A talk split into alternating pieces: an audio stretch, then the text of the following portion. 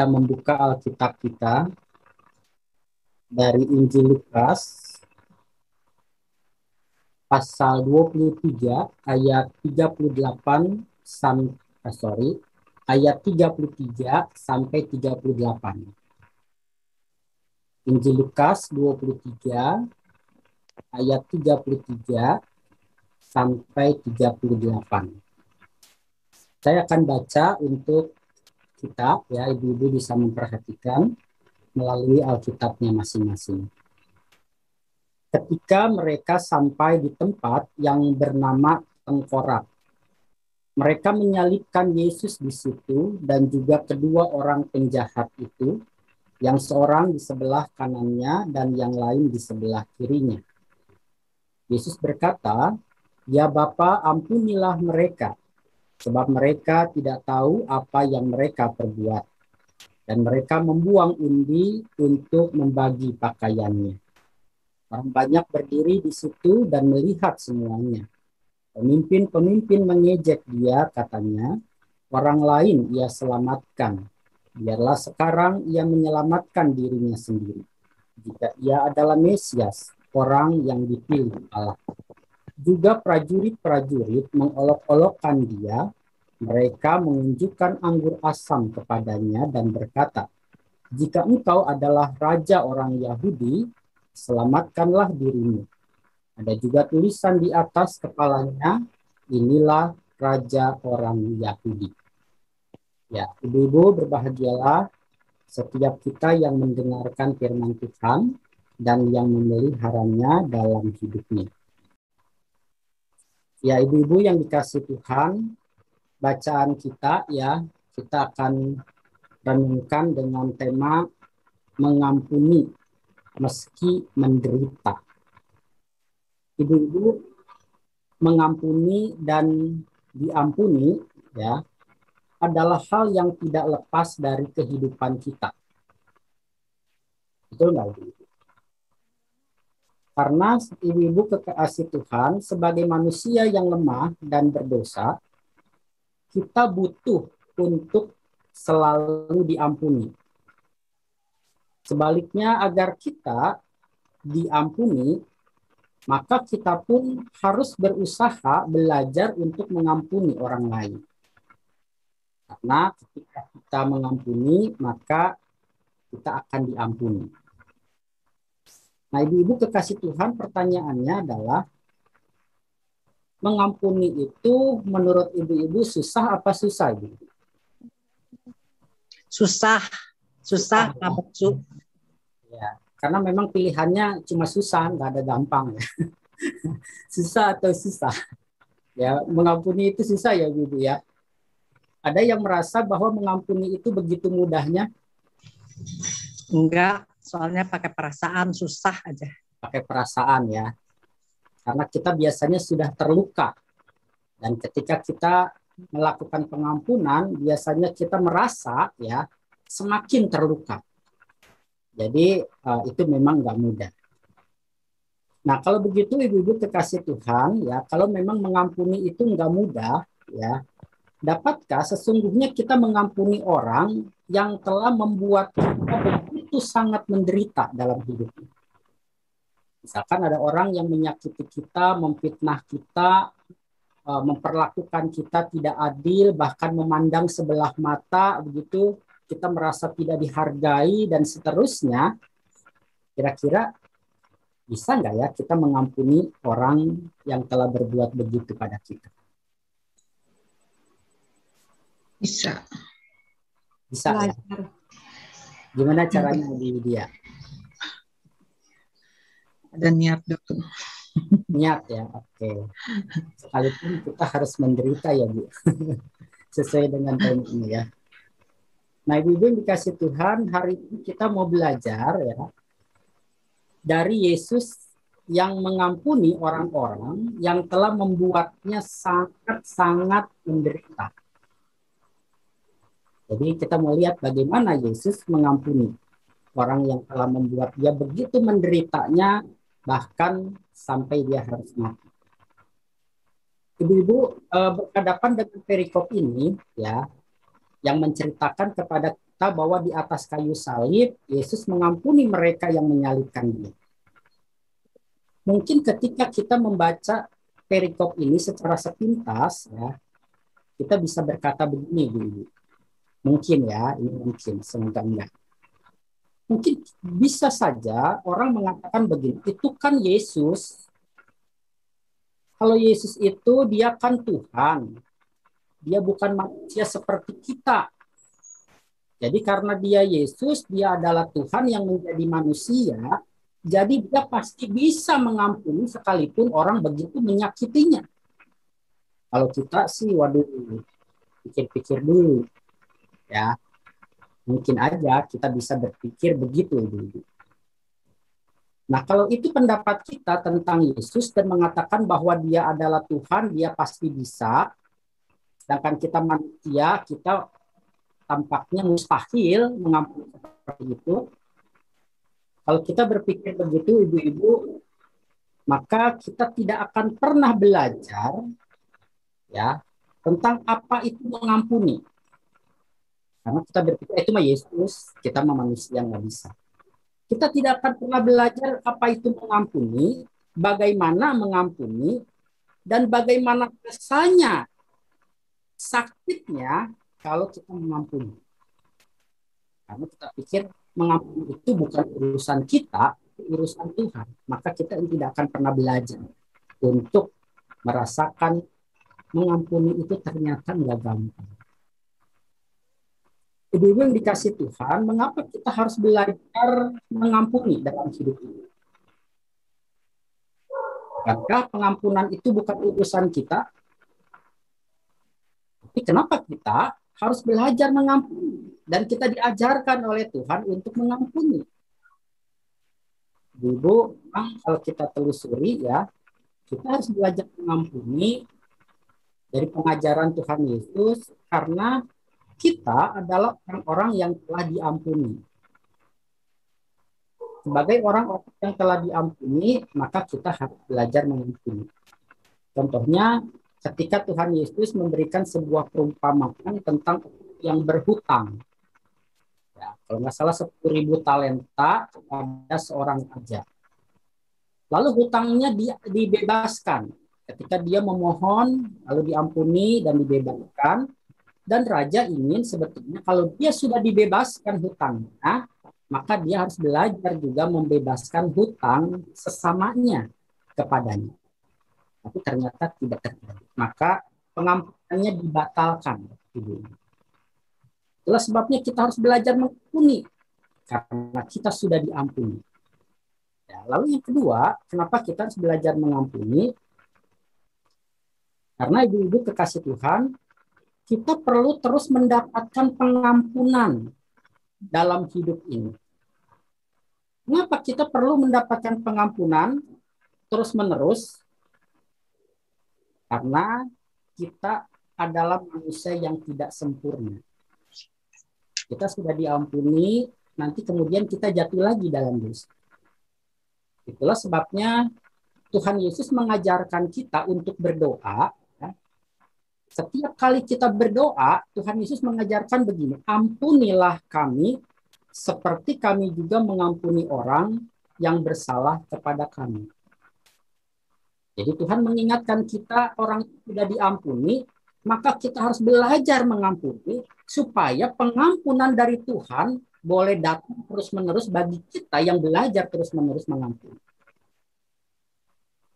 Nah, ibu-ibu yang dikasih Tuhan, karena itu marilah kita belajar mengampuni dari Yesus.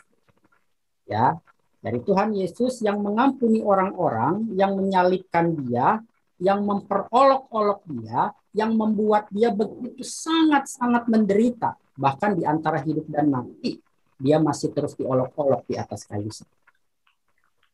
Ibu-ibu, bayangkan ya, supaya kita betapa apa ya mengampuni itu nggak gampang ya. Coba kita bayangkan betapa menderitanya Yesus saat itu. Ya di dalam perikop yang kita baca. Sebelum dia disalibkan, kita tahu di dalam perikop-perikop sebelumnya, ia disiksa. Ia didera dengan cambuk. Lalu dari Yerusalem, tempat ia didera, disiksa, dan dicambuk, ia harus memikul salibnya menuju ke Golgota. Ia pikul dengan susah payah sampai jatuh bangun sehingga bahkan tidak berdaya lalu digantikan oleh orang lain. Dan setelah sampai Golgota dalam perikop kita ibu-ibu, kemudian dia disalibkan. Ya, kalau kita bayangkan betapa menderitanya Yesus, penderitaan yang pertama adalah penderitaan secara fisik. Ya, penderitaannya luar biasa.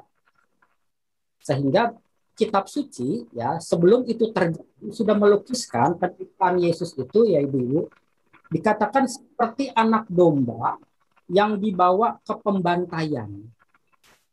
Itu mau menggambarkan betapa dia diperlakukan begitu bengisnya. Kitab suci juga melukiskan bahkan dikatakan rupanya saja sudah tidak seperti manusia lagi.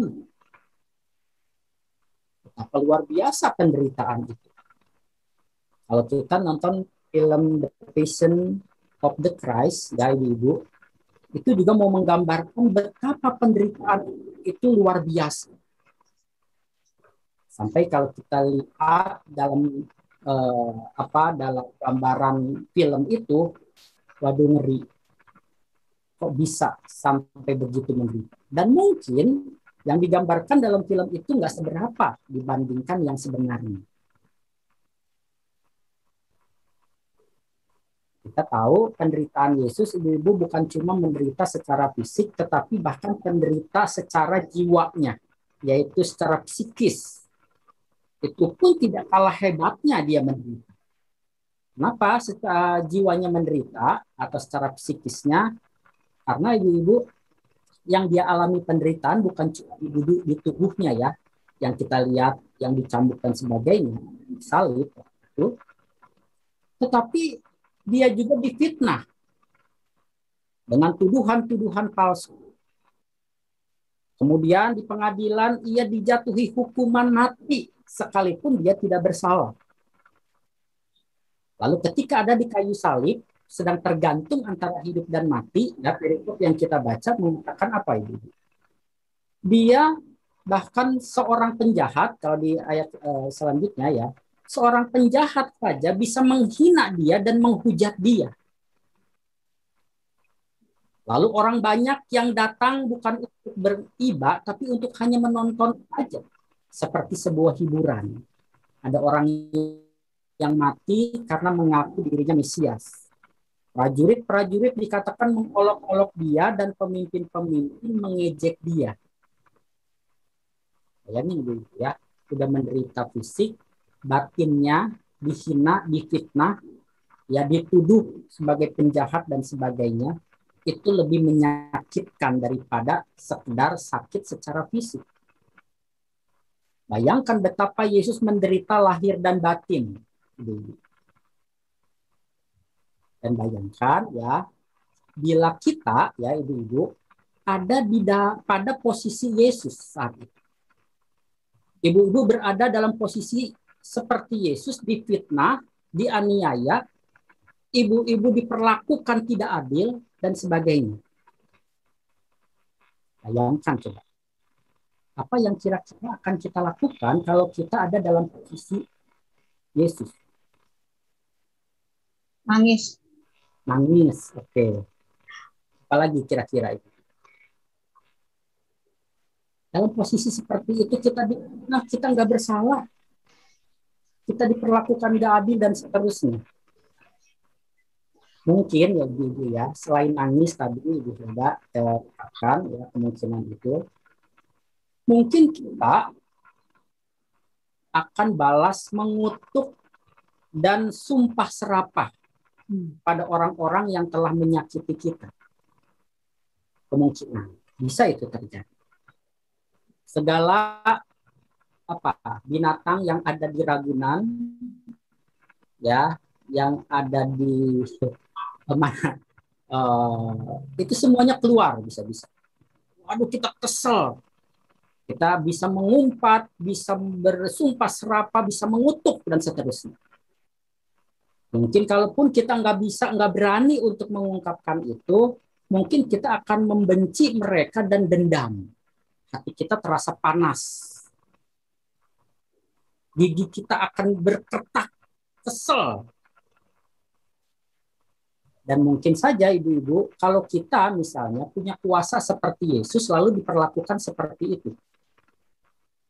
Kalau ibu-ibu, ya kita punya kuasa, kita bisa berbuat banyak hal. Lalu kita dituduh, kita difitnah, kita diperlakukan tidak adil. Kira-kira apa yang dilakukan? Mungkin kalau kita ya, kalau saya, saya akan turun dari salib, terus ngapain? Saya bales tuh semua yang menyakiti saya. Kira-kira begitu. Itu bisa saja terjadi. Ya, dan segala kemungkinan-kemungkinan yang lain. Dan ibu-ibu yang dikasih Tuhan, Yesus tentu bisa berbuat semua yang bisa kita bayangkan tadi. Bisa Yesus berbuat itu.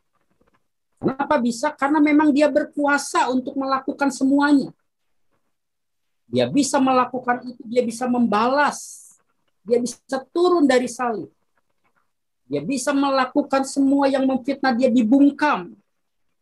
Tidak berdaya. Dia bisa melakukan itu. Semua yang kita bayangkan tadi dalam sekejap dia dia bisa perbuat. Tapi ibu-ibu yang dikasih Tuhan, coba perhatikan ya. Bayangkan dan dengarkan baik-baik apa yang Yesus lakukan dalam penderitaannya di kayu salib. Jika sudah di kayu salib dengan penderitaan seperti itu, dia diejek, diolok, dihina, dan seterusnya. Maka dia melakukan seperti yang kita bayangkan. Ternyata ibu-ibu, dia berdoa dan memohon pengampunan kepada Bapa untuk orang-orang yang menyalibkan dia dan olok-olok dia. Dengan suara yang lirih mungkin dia berkata begini, Ya Bapa, ampunlah mereka. Sebab mereka tidak tahu apa yang mereka perbuat. Perhatikan. Dalam situasi seperti itu, Yesus tidak memilih untuk menggunakan kuasanya untuk membalas, untuk mencaci maki, dan untuk membinasakan semua orang yang menyalahkan dia. Padahal kalau dia mau, dia bisa. Tapi dia tidak memiliki. Dulu yang dikasih Tuhan, hal ini dia lakukan ya untuk menempatkan dirinya sama dengan orang-orang yang diperlakukan tidak adil untuk menempatkan dirinya bersama dengan orang-orang yang difitnah, yang dianiaya, dan tidak berdaya untuk membalas. Jadi dia menempatkan diri sedemikian rupa supaya orang-orang yang difitnah, yang diperlakukan tidak adil namun tidak berdaya, mereka tidak sendirian. Yesus mengalami dia ada di antara orang-orang itu. Melalui itu, ibu-ibu, Yesus mengajar kita ya, memang tidak perlu membalas orang yang menyakiti dan berbuat jahat kepada kita. Nggak perlu dibalas. Bahkan keinginan untuk membalas pun sebetulnya Yesus mengatakan itu tidak boleh ada dalam diri kita. Keinginan saja nggak boleh ada. Jadi makanya dia tidak membalas. Karena ibu-ibu yang dikasih Tuhan, bila kita mampu membalasnya, ya kalau kita punya keinginan untuk membalas, lalu kita mampu membalasnya, maka apa? Maka kita akan menjadi orang yang sama jahatnya dengan orang-orang itu. Lalu apa bedanya kita? Apa bedanya Yesus kalau dia membalas itu dan berbuat kepada orang-orang yang berbuat? Dan kenapa kita tidak boleh membalas dan bahkan keinginan untuk membalas itu tidak boleh ada? Karena ibu-ibu, bila kita tidak mampu untuk membalas ya, tapi punya keinginan untuk membalas, maka apa yang terjadi? Maka kita akan menjadi lebih penderita lagi. Kita pengen balas, tapi kita nggak bisa balas.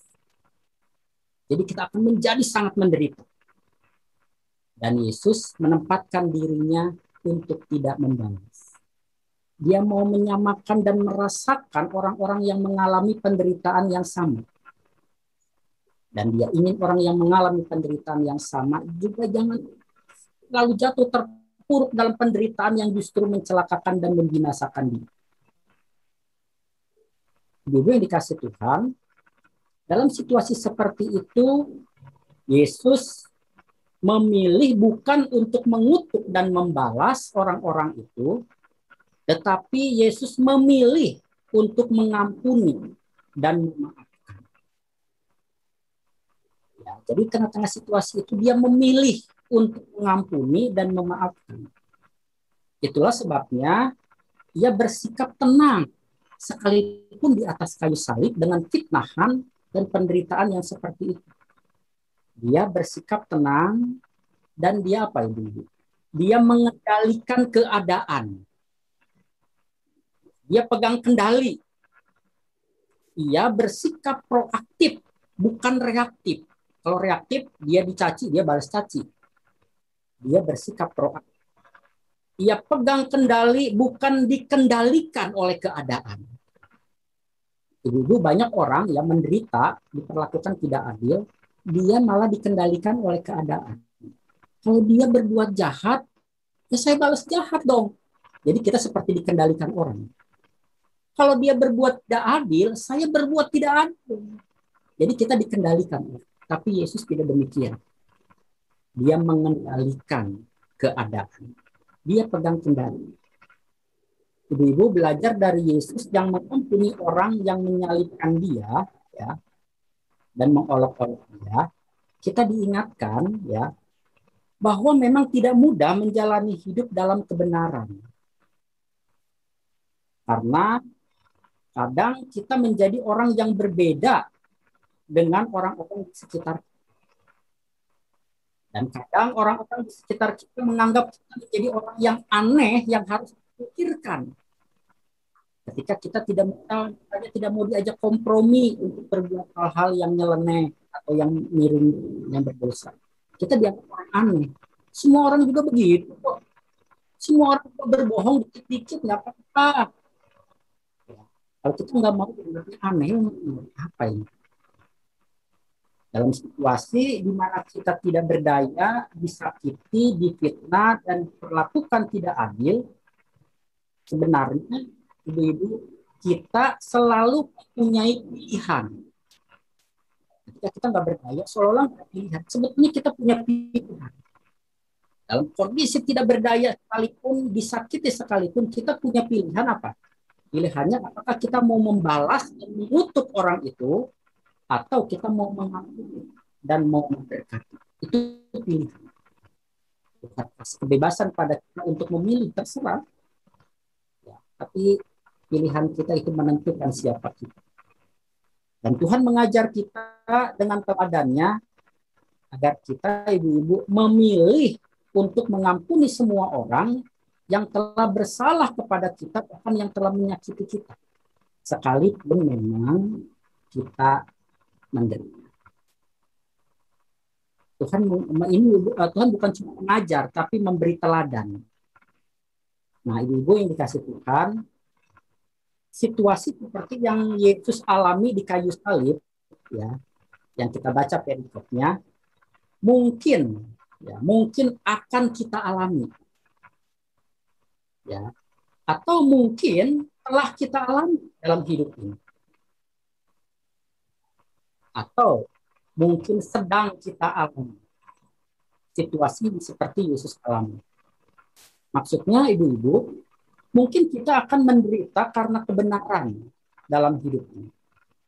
Mungkin kita akan difitnah, kita akan dianiaya, kita akan diperlakukan tidak adil. Baik ketika kita misalnya ada di rumah, bahkan di tengah-tengah keluarga besar atau keluarga kita, ketika kita ada di tempat pekerjaan, ketika kita berada di masyarakat maupun ketika kita di dalam pelayanan kita bisa mengalami situasi seperti yang Yesus alami. Ya, atau kita sedang mengalami atau akan mengalami. Kita mungkin ibu-ibu tidak berdaya untuk membela diri saat itu. Dan kita akan merasa sendirian saja alami penderitaan Nggak ada yang peduli. Mungkin kita bertanya saat itu, apa yang harus kita lakukan? Dapatkah kita mengampuni mereka yang telah menyakiti kita sedemikian rupa? Firman hari ini Ibu mengingatkan kita bahwa kita ini punya pilihan untuk menentukan sikap kita. Apakah kita akan mengendalikan keadaan ya dalam situasi yang seperti itu atau kita akan dikendalikan oleh keadaan? Apakah kita akan proaktif atau kita akan reaktif? Bila kita mencaci dan mengutuk serta ingin membalas kejahatan mereka, sebetulnya kita telah dikendalikan oleh keadaan. Dan kita telah bersikap reaktif. Dan kita akhirnya ibu-ibu akan menjadi sama dengan orang-orang yang telah memperlakukan kita demikian. Kita menjadi serupa dan kita telah diubah menjadi orang-orang yang jahat atau orang-orang yang memfitnah, orang-orang yang memperlakukan ketidakbenaran, tidak benar.